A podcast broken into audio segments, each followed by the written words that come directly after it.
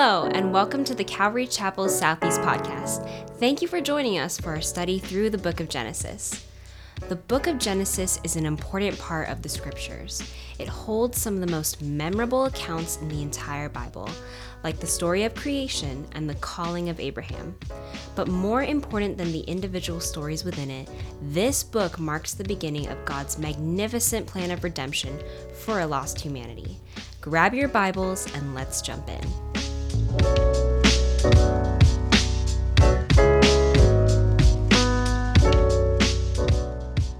Welcome. Welcome to those who are watching online uh, for our Wednesday night service. We're continuing our study in the book of Genesis. If you want to, you can turn ahead and to Genesis 24. That's where we will be studying through tonight. But before we jump in there, we'll take a few minutes to review the message from last week as Nathan taught through uh, chapters 20 through 23 which was quite a bit. Um, but so we'll, we'll just kind of break it down in, in bits and pieces. Uh, in chapter 20, we read about Abraham and the passing of his wife Sarah. Um, or I'm sorry, the passing off of his wife Sarah as his sister, because that's coming up, or, or in the next chapters. But he passes her off as his sister. This is, you know, this as we said before, a, a half lie, which is really, or a, a, half truth, which is a whole lie. And uh, he passes her off to King Abimelech of Gerar. And it's not the first time, it's actually now the second time that he's done this little ploy. The first was with um, an Egyptian pharaoh back in chapter 12. So it seems, you know, like he he's gaining some ground in this faith walk, but he, he seems to be one step forward and two back. Um, but nonetheless, the issue in both these circumstances was the issue of trust a faith in the Lord and the promise of the Lord that was given to him not once, but several times. And despite having received that promise of a biological heir from himself and from Sarah, Abraham reacts in fear to the circumstances that currently he's currently facing and he's afraid for his life, which, in as we said before, in he really ends up jeopardizing not only his own life but his whole family. And and really, what we look at that and say, we are really no different, are we? Uh, though though we are believers, and we have seasons of great faith, as Abraham did. I mean, after all, he left everything that was familiar at the command of God, left it all to wander in the land. And so he had great moments of faith, but like like him, we have these moments where we look at our circumstances and go, "Oh, this is bad. I better come up with a good plan." And usually, honest, if we're honest, most of our plans that are based in fear or doubt end up coming to real messes, don't they? That's no different for him. As Nathan said, old habits, sinful hab- habits raise raise their head. Uh, in chapter 21, we saw the fulfillment of God's promise to Abraham and Sarah. In verse 2 of that chapter, it says, At the appointed time of which God had spoken to him. So there is this idea that the Lord had an appointed time for his promise to be fulfilled. And there is an appointed time for, for every event that happens in our lives. Do we believe that God is sovereign? Yes, I do. I believe that he's sovereign wholeheartedly because he tells us over and over again. He's demonstrated that throughout the entirety of the Bible in the faithfulness of the saints. But more than that, he is faithful to his promise, not only Abraham and his descendants, but to us as well, the people of faith that would come through that lineage all the way to Jesus. But he has an appointed time for these things, and we've got to be about God's program in his timing. Listen, um, just thinking of people that I love and cherish in this fellowship that are going through difficult circumstances. And thinking that God has a time that He wants to deal with each one of us in those crises. That brings about His greatest glory and our good. And this is the testimony again that we see in Abraham's life. God's plan was perfect. And, uh, but despite Abraham's faltering faith and Sarah's laugh of disbelief, God remains faithful. That's the one constant all throughout the book of Genesis. God remains faithful despite the unfaithfulness of his people, even you and I.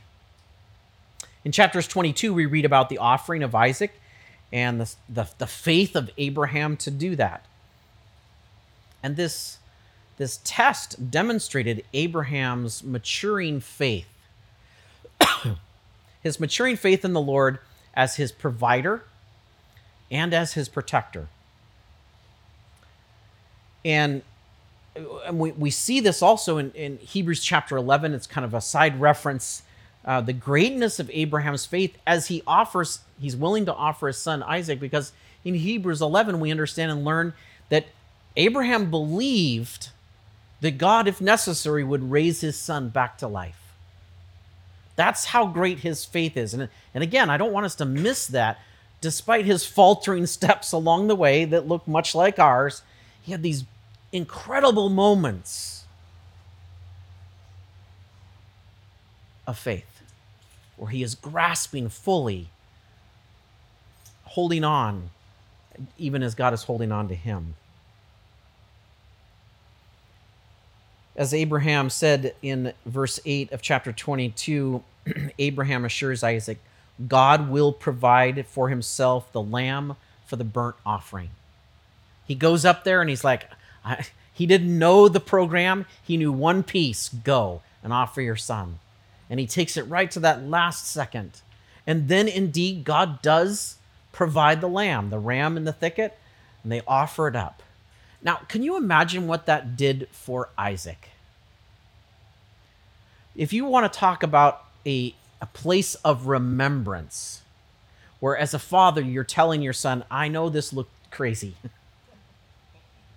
telling your son, I know your child, I know this looks crazy. I think of you know some friends of ours that are serving in Uganda, Bill and Danielle, or um, Liam's parents, Dave and Deanna Chafee, uh, with the 10th Hour Project, stepping out in faith in what seemed like pure insanity to many people, but saying, "No, God will provide."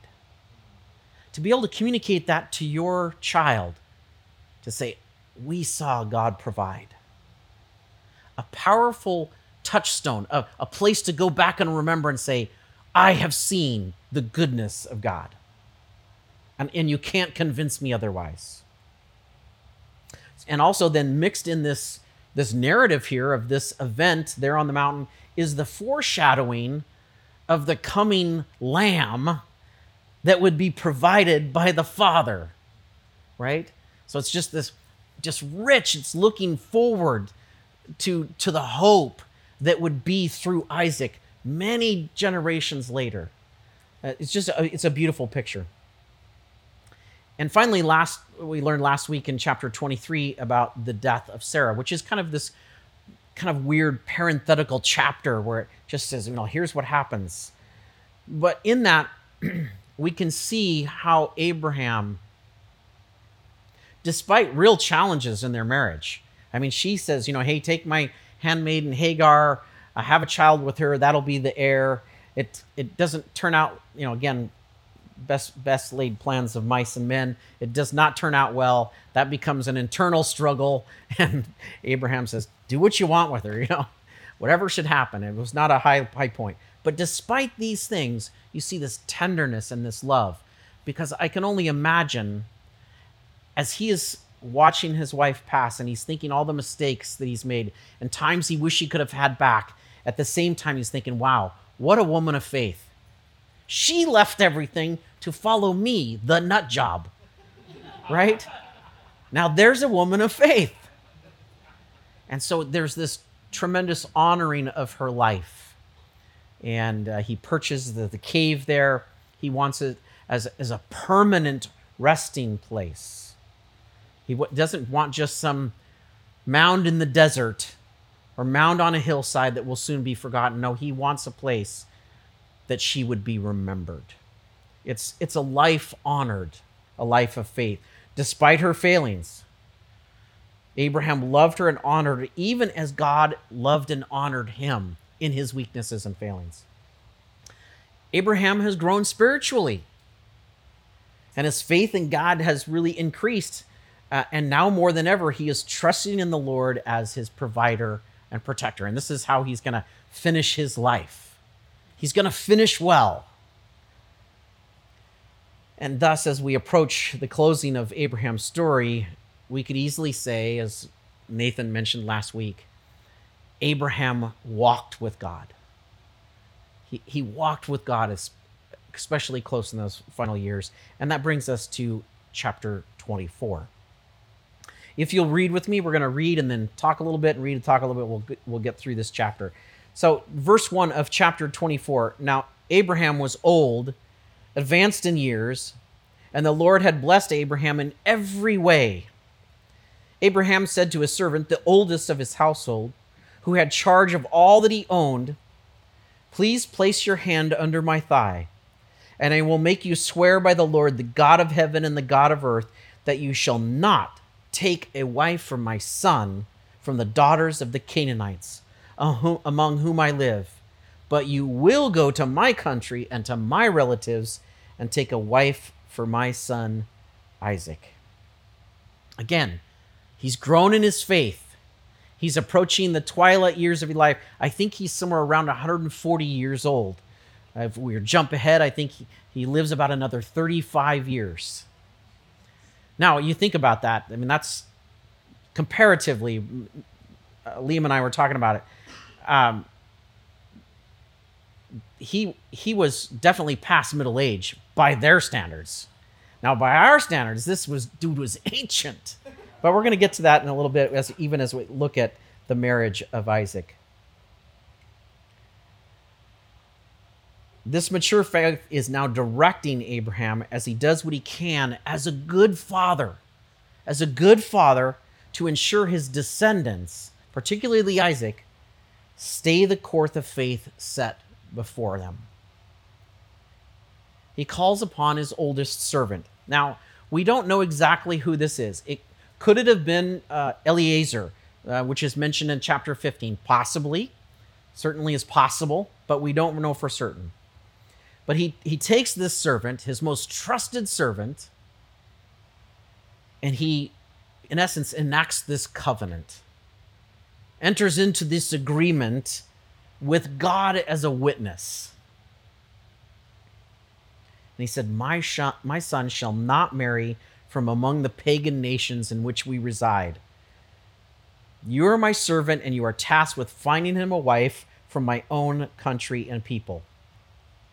Now, generations later, Solomon would write these words. He says, Proverbs 22 6, train up a child in the way he should go. Even when he's old, when he is old, he will not depart from it. I, Abraham, up to this point, has taught Isaac what it means to believe in and follow God. That as we as we came out of that, you know, chapter there with the potential sacrifice of Isaac, if there was an ever a moment where Isaac would like, my dad really believed. it was a bit sketchy, but my dad really believed. What it means to believe and trust in God, to to to know God's character to follow in faith. And Abraham doesn't want anything or anyone messing with the example that he's placed in his son. Which, which begs the question what example are we setting for our children? Now we might you might be here today and you might not have any children or your kids may all be out of the home, but you are equally equally an example for other people's children. Here in this church, as Pastor Doug says, when we uh, dedicate a child, is that child's going to have to grow up and make a decision to follow Christ all on their own.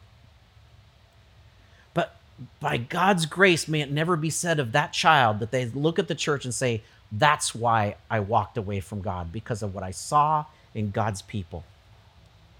What example, what example, or what modeling are we doing? To what lengths will we go to ensure our children follow the Lord once they leave our care.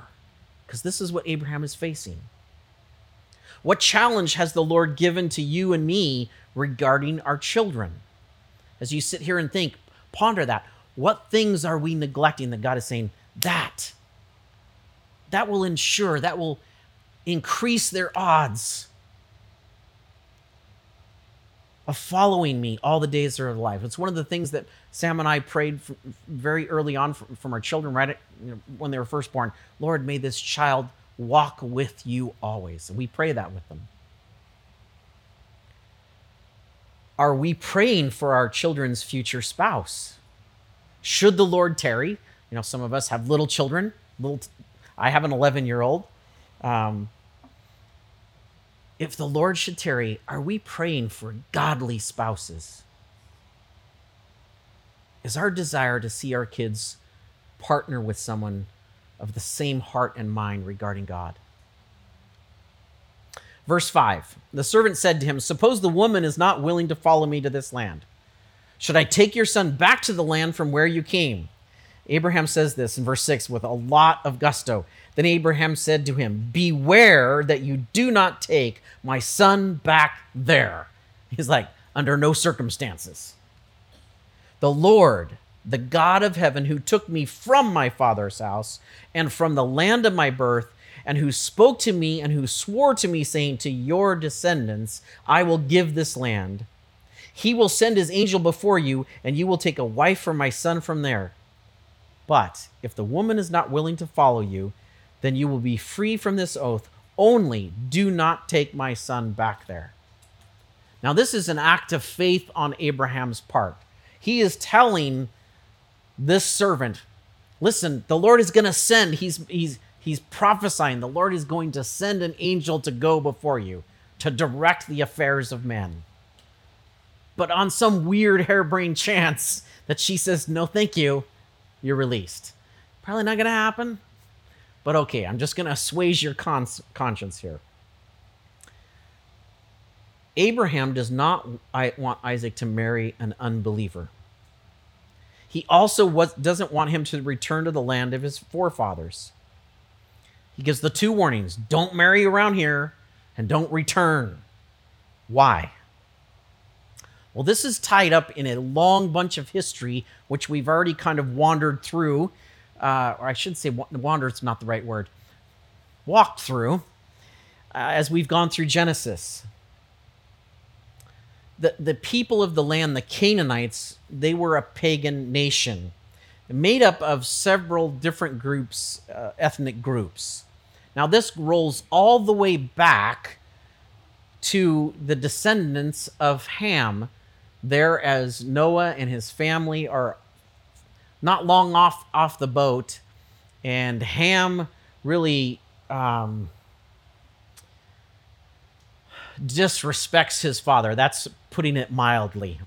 So much so that Noah pronounces this curse on Ham. Now, when we, if you go back and read that, it seems like the curse is on his son. But what he's saying, he says, because of your bad behavior, the character and nature of you as a man, as a father, this is what your sons are going to be like through Canaan. And it begins this long pronouncement of a curse.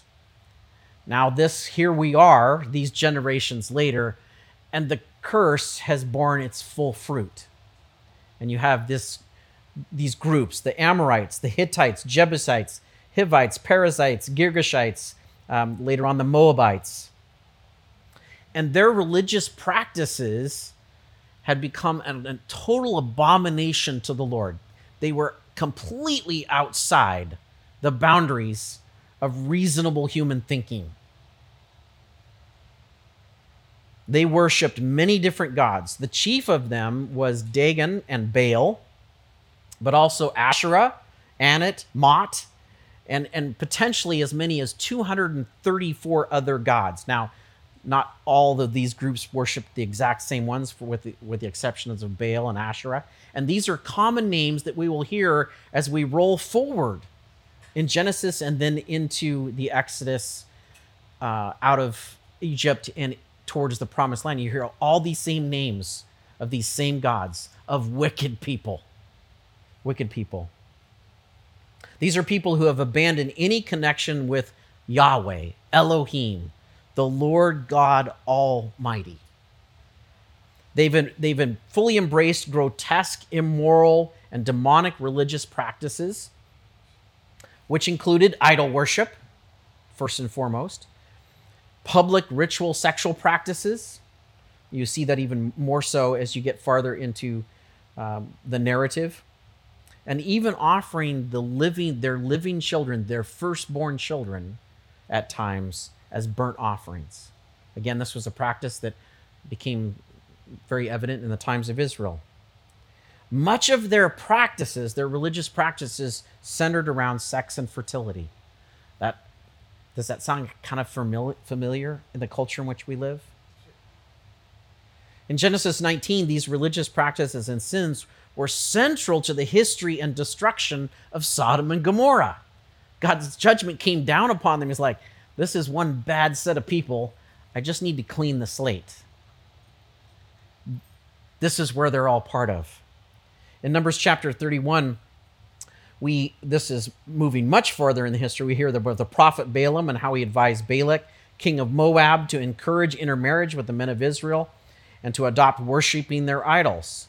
And sadly, despite innumerable warnings, the nation Israel would adopt or marry into. And then even the kings, even Solomon, the wisest king that would live, took on many of these wives and their religious practices himself. So this is that warning. He's Abraham, if it's possible, he's looking down the lens of the future and like, that's one bad deal. Not my son. Not on my watch. Well, in the New Testament, we also get a similar warning. It's in 2 Corinthians chapter 6, verses 14 to 16. It says, Do not be bound together with unbelievers. For what partnership have righteousness and lawlessness? Lawlessness? Or what fellowship has light with darkness? Or what harmony has Christ with Belial? Or what has a believer in common with an unbeliever? What agreement has the temple of God with idols? This addresses all those things. So that it's the same warning for you and I. This is what Abraham sought to keep Isaac from to be bound to an unbeliever. The, the imagery that what he's what he's saying here, the imagery is from a, from a life on a farm, like you would see in Abraham's day, where you would, if you were so foolish, you would take two dissimilar animals and put them into a yoke or the harness to plow a field. So if you can imagine, you put a donkey and an ox together in a team to plow a field. What would you get? A lot of squiggly lines or no work at all. Because eventually the ox is going to get tired of pulling all the weight. The donkey may just quit altogether and be stubborn. There is no one winning in this equation, right? And that's what God is saying. There is no winner in this equation. Abraham's desire for Isaac was for him to be equally yoked, equally bound, complementing, pulling in the same direction with his wife when it came to worshiping and serving the Lord. This is what the Lord commands us for us today to be equally matched spiritually. I'm not talking about spiritual maturity, I'm talking about faith in God through Jesus Christ. Now, unfortunately, many people, even Christians today, marry for reasons other than pursuing the purposes of God. I can tell you that was Sam and I's, my wife and I, that was our example, is that we were unequally yoked. We got married for, uh, yes, love, but a, fair mixture of lust probably in there as well. Um, and it, it had some, we had some really rough years looks and personality, professional goals, similar hobbies, a companion. These are reasons that some people marry, even Christians marry for today. However, from US News and World Report, and this is from December of 2019, here are the top nine reasons that they recommend people should get married for. Top nine. It's cheaper. it's better for the economy. Two incomes better for communities and neighborhoods. There's that stability, perhaps. You live longer. That is actually true. Married couples typically live longer than single people. Children fare better in marriage. That's also true. Less stress. that I suppose. No, but it is. That's one of the reasons why you live longer. There is less. There is generally less when compared to the unmarried. Better social networks. So networking, better social networking, and financial security. Not one mention, not one mention of the word love, of worshiping God, of sexual purity, nor serving others because of God's love toward us. Those are the top nine reasons that you should get married in our culture today. You and I live in a time that looks sadly familiar to the Canaanites in Abraham's day. Sex and personal pleasure and worship of anything but God is the norm.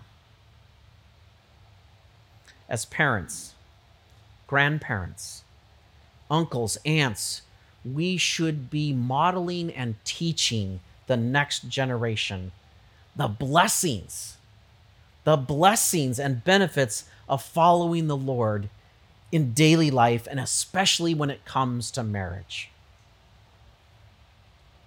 As single people, God established a standard for who is a good marriage partner. It is the wise person who chooses that standard first, that says, This is the standard. Everything else has to fall underneath that. Verse 9 So the servant placed his hand under the thigh of Abraham, his master, and swore to him concerning this matter. Then the servant took ten camels from the camels of his master and set out with a variety of good things of his master's in his hand. And he arose and went to Mesopotamia, to the city of Nahor. He made the camels kneel down outside the city by the well of water at evening time, the time when women go out and draw water. And he said, O Lord, the God of my master Abraham, please grant me success today and show loving kindness to my master Abraham. Behold, I am standing by the string, and the daughters of the men of the city are coming out to draw water. Now may it be that the girl to whom I say, Please let down your jar so that I may drink, and who answers, Drink, and I will water your camels also, may she be the one whom you have appointed for your servant Isaac. And by this I will know that you have shown loving kindness to my master. We see here this wise servant forms a plan, and he forms this plan that is consistent with his master's character and commands. Do we do that? Do we form a plan that is consistent with our master's character and commands? James talks about that. This idea that we might make plans and have no clue that that very night our life might be required of us. Nonetheless, the servant formed a plan and it started with acknowledging the authority and goodness of God.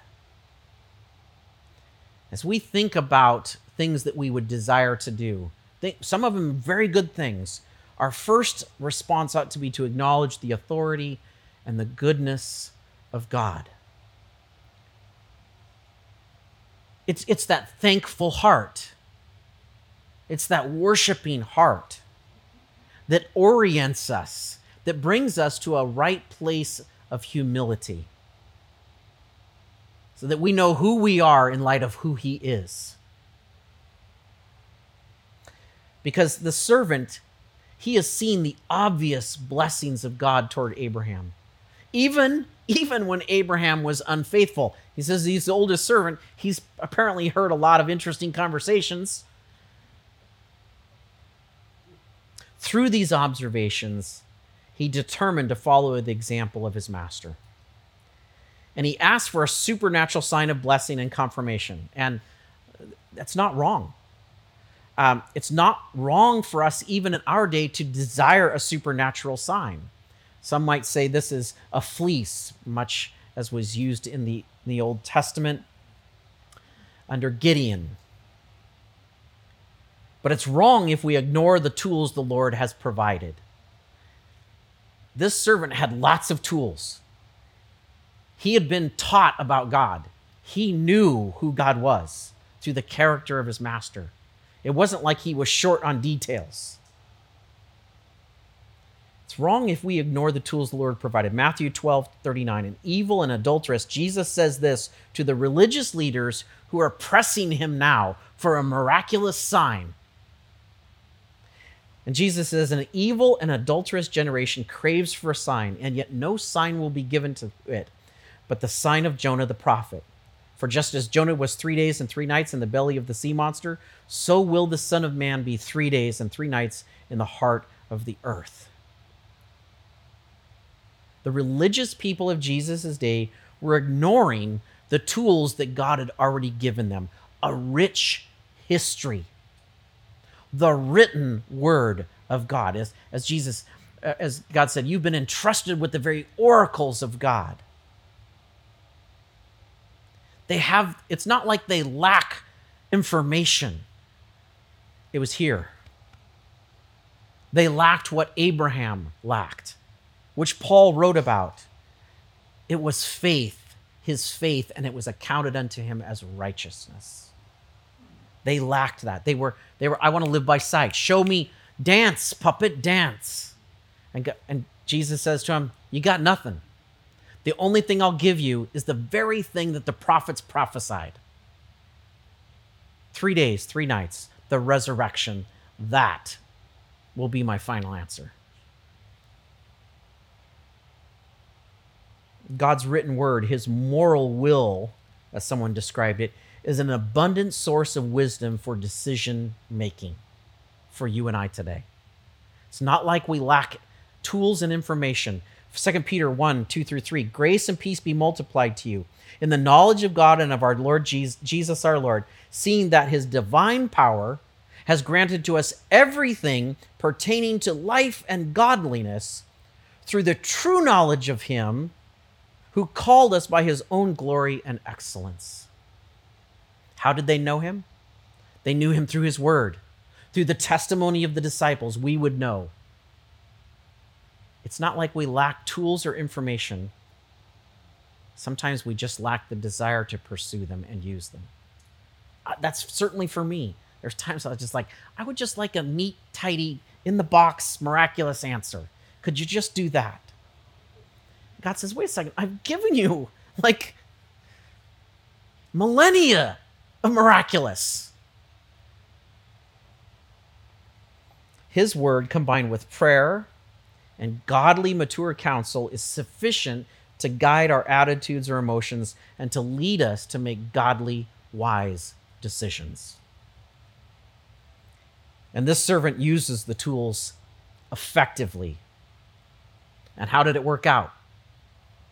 Verse 15 Before he had finished speaking, behold, Rebekah, who was born to Bethuel, the son of Milcah, the wife of Abraham's brother Nahor, came out with her jar on her shoulder. The girl was very beautiful, a virgin, and no man had had relations with her. And she went down to the spring and filled her jar and came up. Then the servant ran to meet her and said, Please let me drink a little from your jar, water from your jar. And she said, Drink, my lord. And she quickly lowered her jar to the, her hand and gave him a drink, much like I'm drinking now.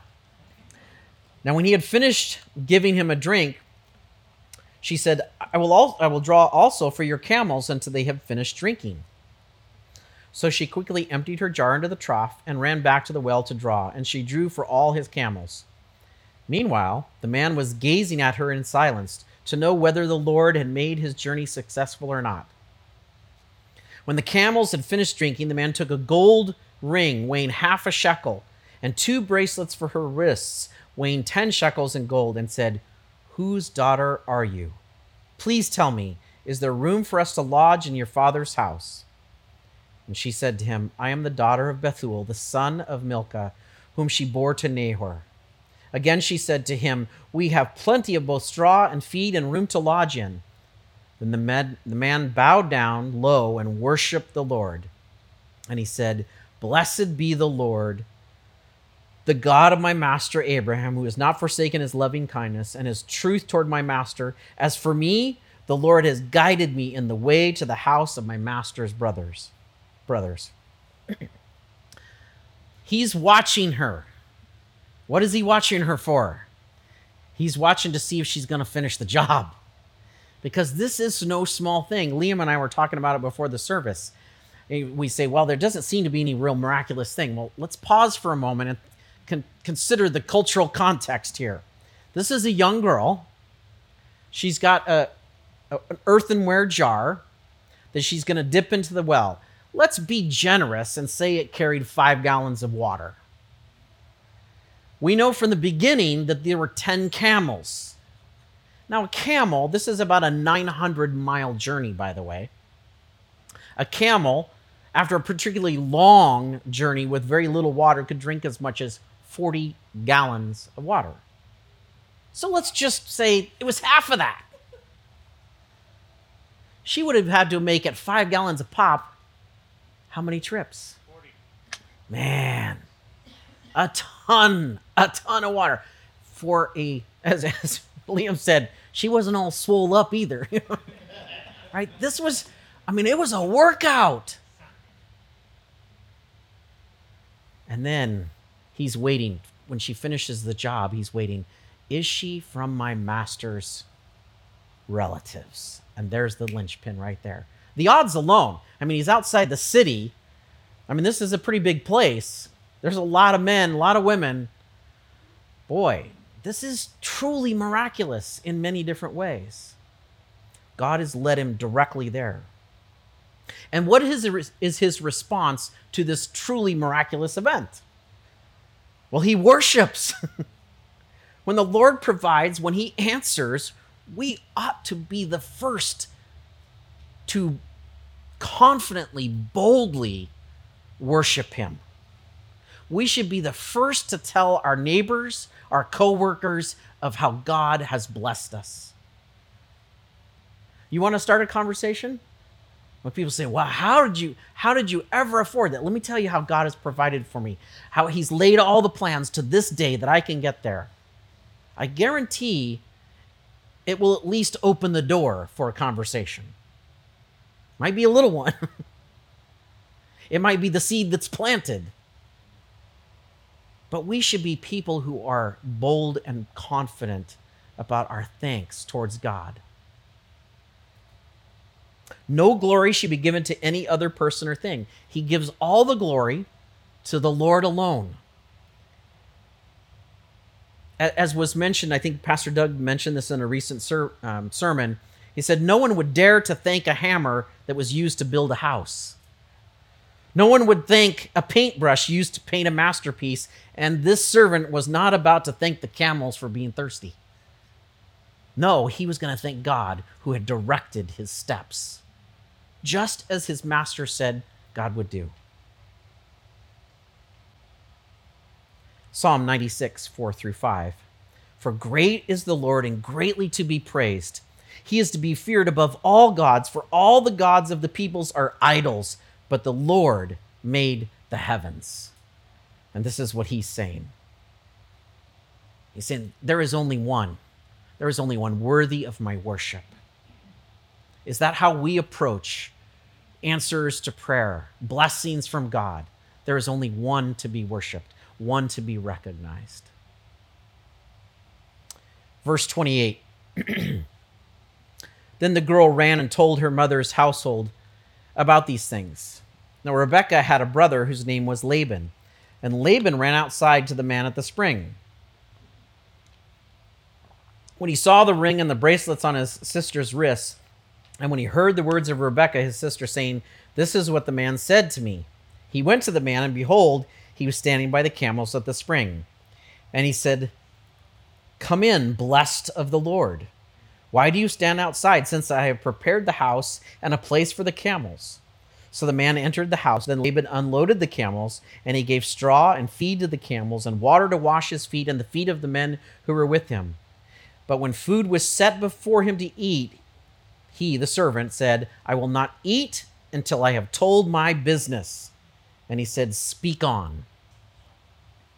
Now, this is one of those really interesting pictures and beautiful pictures of hospitality um, that maybe some of you are familiar with in, in, in the culture. This was prominent, it still is prominent uh, in Middle Eastern cultures. Um, this whole idea of hospitality, I got to experience that firsthand when I attended my brother's wedding in Beirut, Lebanon, and met all of his his fiance's family. Incredibly hospitable people. But hospi- hospitality, this love and care of others, especially of strangers, motivated by God's love and a love for God. That's what we see happening here. This, this godly hospitality. Romans 12 9, as Paul writes to the church in Rome, let love be without hypocrisy. Abhor what is evil, cling to what is good, be devoted to one another in brotherly love, give preference to one another in honor, not lagging behind in diligence, fervent in spirit, serving the Lord, rejoicing in hope, perverse, persevering in tribulation, devoted to prayer, contributing to the needs of the saint, practicing hospitality. This is something we naturally ought to be doing. Now, we could jump forward in the story uh, some some years later and we see that there's a little bit of robbery in Laban's heart. We don't see that yet, but we are going to see it later. A little devious manipulation. But nonetheless, he extends this hospitality as a son of his father Bethuel. For the believer, hospitality is central to the example that Christ left for us. In fact, in Acts chapter 2, the early church was noted for its hospitality and its love and care for each other and for strangers. We see this in Jesus, even in some of his, um, his analogies, his stories. Verse 34 So he said, This is the servant, I am Abraham's servant. The Lord has greatly blessed my master, so that he has become rich.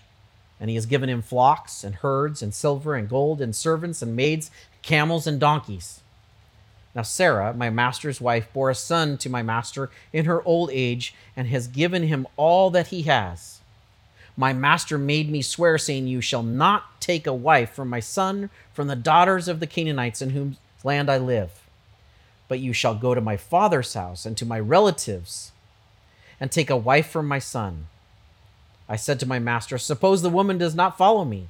And he said to me, The Lord, before whom I have walked, will send his angel with you to make your journey success, successful. And you will take a wife for my son from the, my relatives and from my father's house.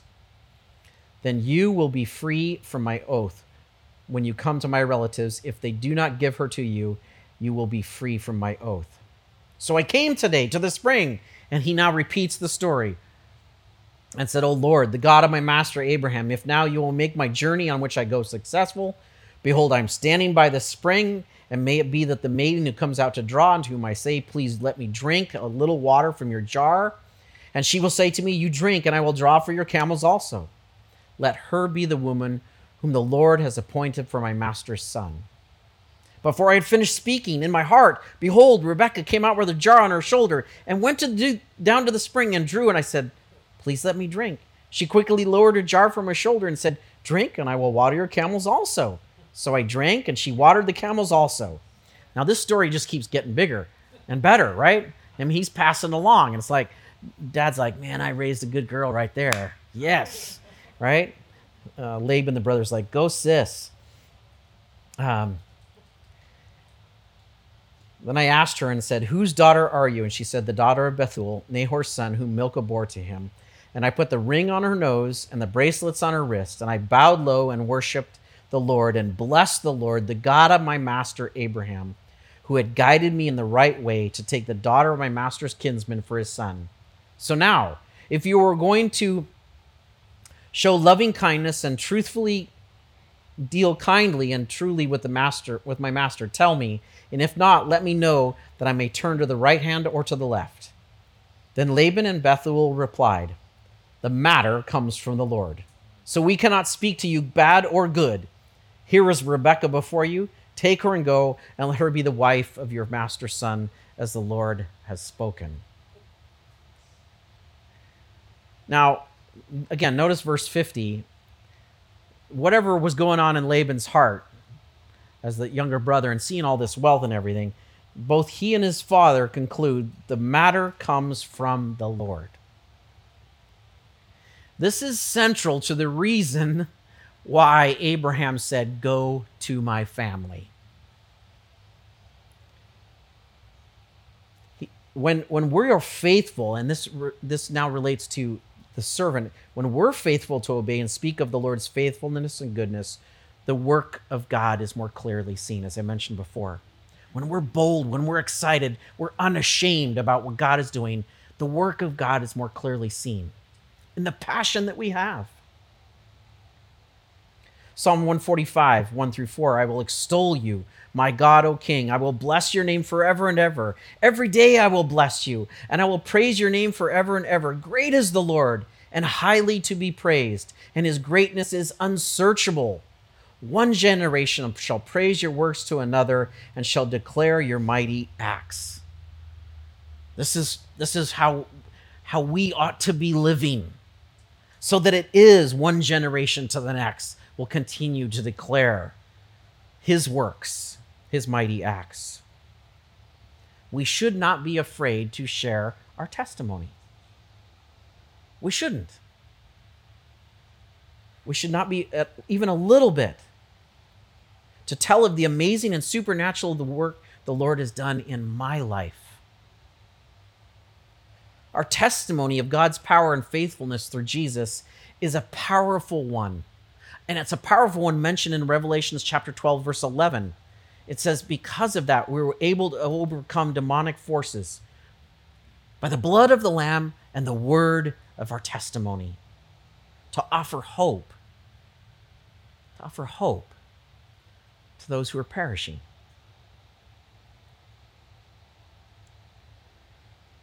Verse 52 when Abraham's servant heard their words, he bowed himself to the ground before the Lord. The servant brought out articles of silver and articles of gold and garments and gave them to Rebekah. He also gave precious things to her brother and to her mother. Then he and the men who were with him ate and drank and spent the night. When they arose in the morning, he said, Send me away to my master. But her brother and her mother said, Let the girl stay with us a few days, say ten. Afterwards she may go. Now, it's interesting. Uh, th- this is a cultural practice for all real purposes here in the U.S. that's ceased to exist. This whole idea of giving a dowry. Now, it, it's really interesting because if you go to Africa, this is a very common practice still. The giving of gifts to the family members, to the to the bride's parents, and beyond that. But one of the reasons they did that was to ensure that the groom had the means and the intention of supporting this new wife.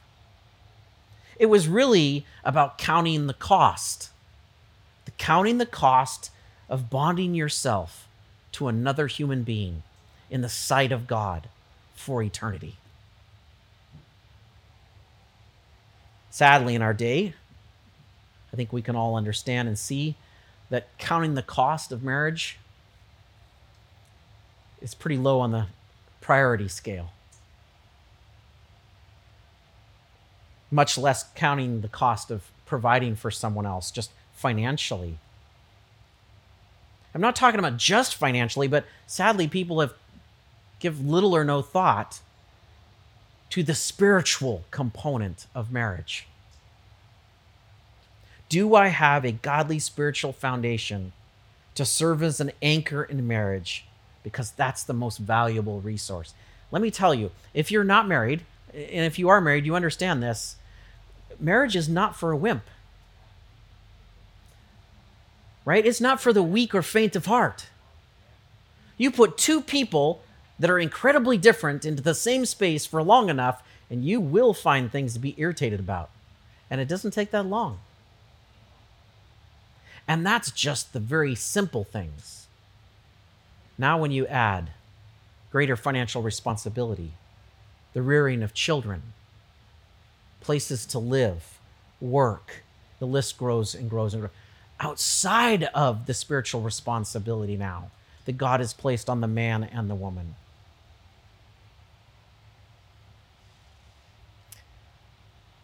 But here he is. He he worships God again and he says, "Send me on my way." And they say, how about just give us 10 days? Which was not an unreasonable request.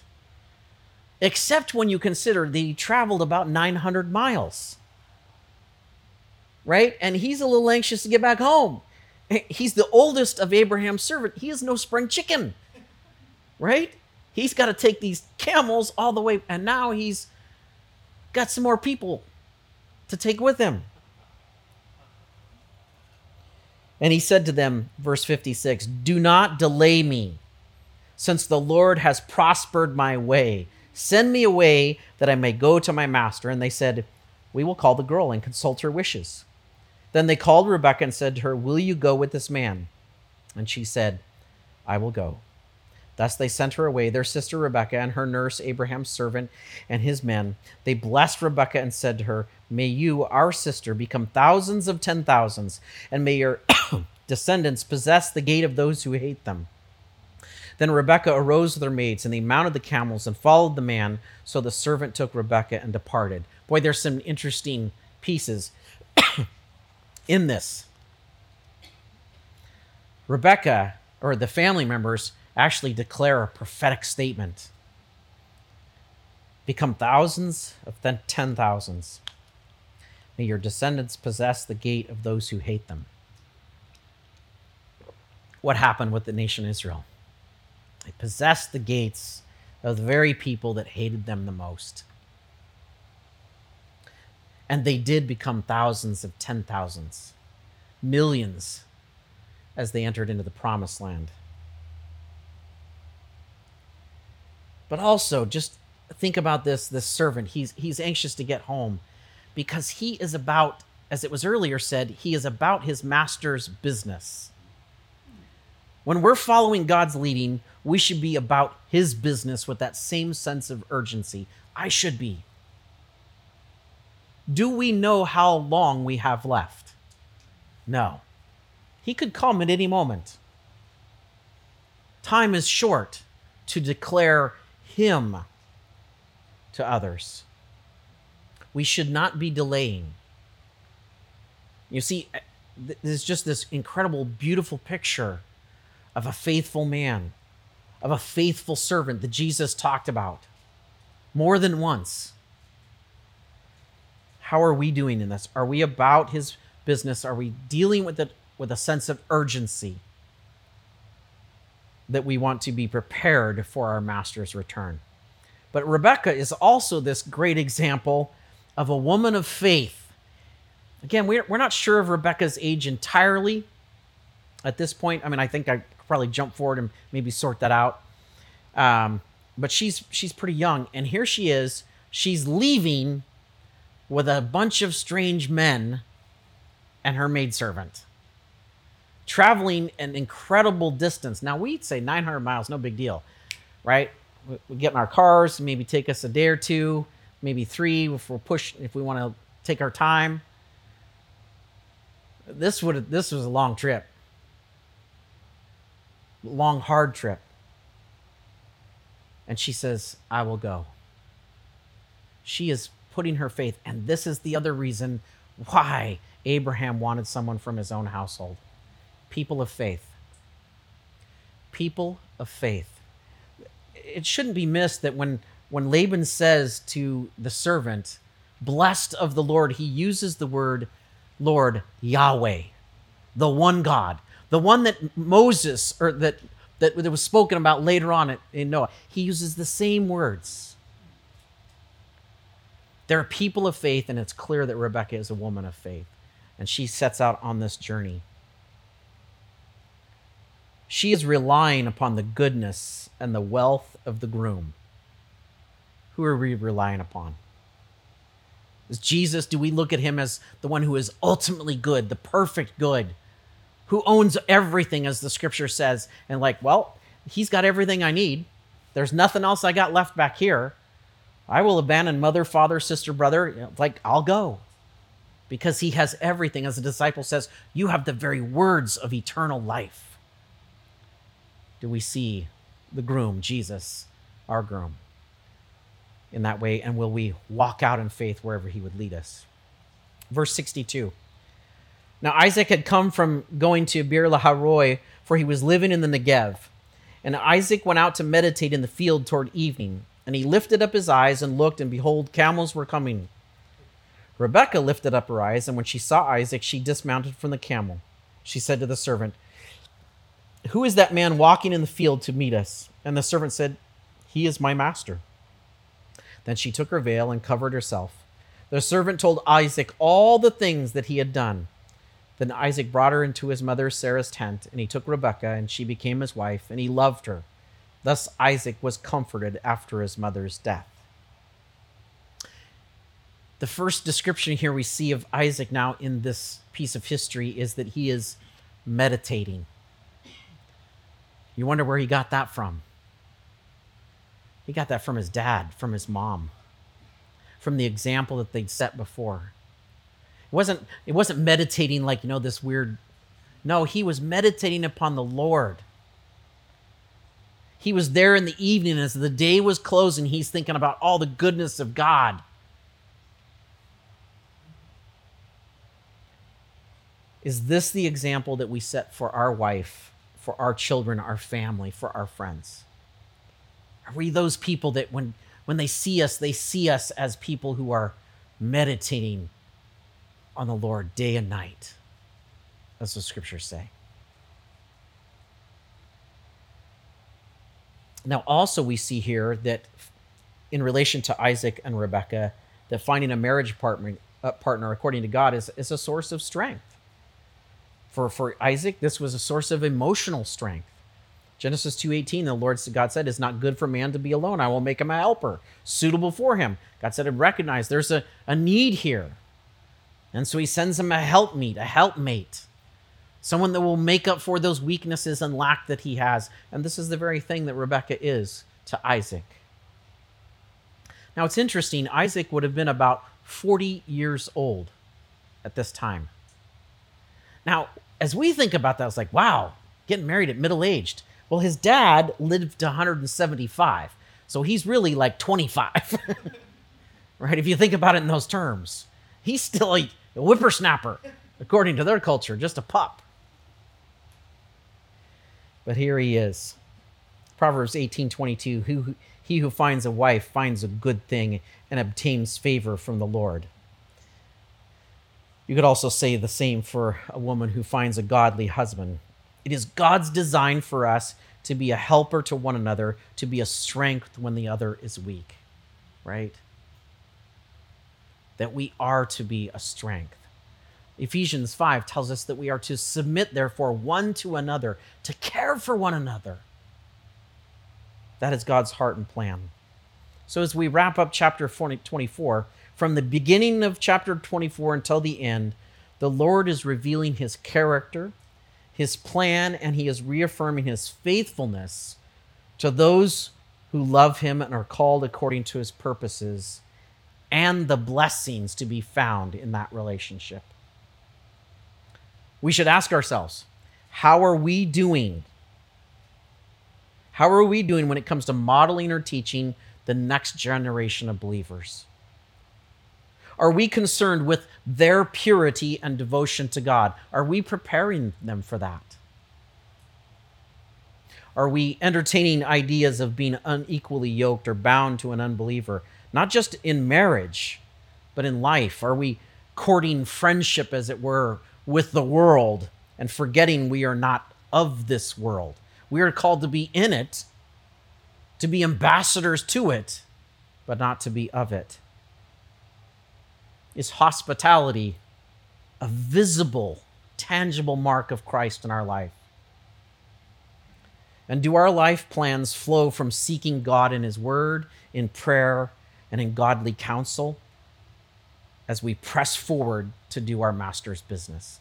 Is that how we are characterized now? If not, God has a remedy for that. He says, Seek me and you will find me. Knock and the door will be opened. I will come in, right? He will be there. He will help us because He is the faithful God from generation to generation. Amen. Thanks for listening to this week's study in the book of Genesis. If you're ever in the Portland area, we would love to have you visit us for one of our services. For more information about our church, you can visit our website at ccseportland.org. We hope you'll join us next week as we continue in our study together.